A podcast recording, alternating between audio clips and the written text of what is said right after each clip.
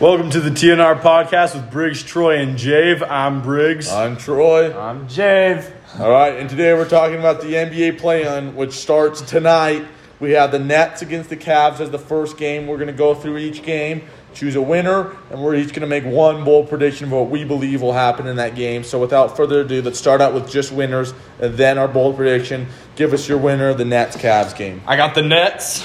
Okay, I have the Cavs winning, shocking the world. Mm. I have the Nets. All right. Well, I think Kyrie has a great game as always. KD, I think, is going to have a rough first half, but comes through in the second to close out the game. I had the Nets struggling shooting. They've been shooting extremely well lately. The problem is they're relying on people like Bruce Brown and Seth Curry to hit big time shots. And I believe they don't come through for them tomorrow. So my bold prediction is the Nets shoot under 25% from the three point line tomorrow night. Or tonight. Tonight. My bold prediction is that the Cavs. I guess isn't really bold. Cavs lose by less than eight. Okay, so Cavs cover the spread is basically Yeah. what you're saying. Okay. Okay, now moving on to the next game. The other game that's tonight is the Timberwolves against the Clippers. Both these games are for the seven seed. Uh, the winner of the Nets Cavs game will play the Celtics. The winner of this T Wolves Clippers game will play the Grizzlies in the first round. Winner Briggs, go ahead. I got the T Wolves. All right, I have uh, the T Wolves clutching up against the Clippers. What about you?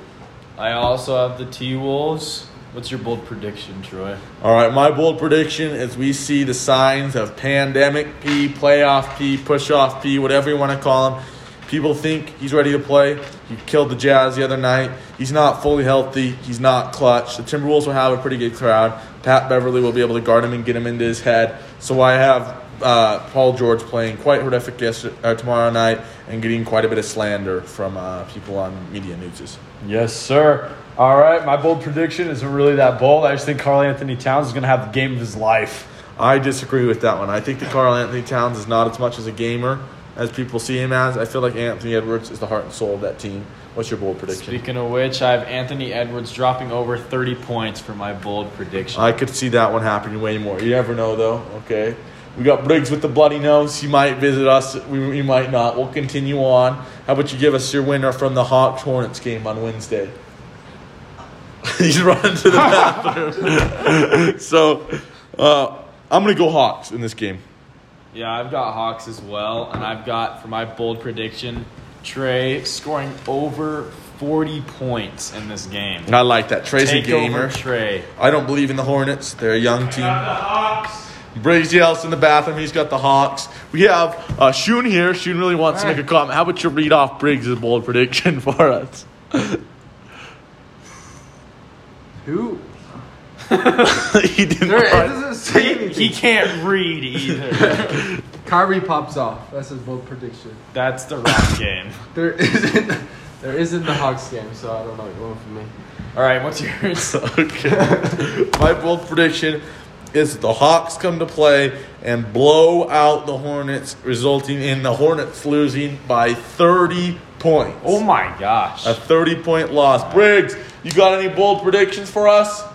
Nah, Trae's going to play nice, though. All right, Trae's playing nice. Kyrie is not popping off in this game, unfortunately. Since he's not playing it.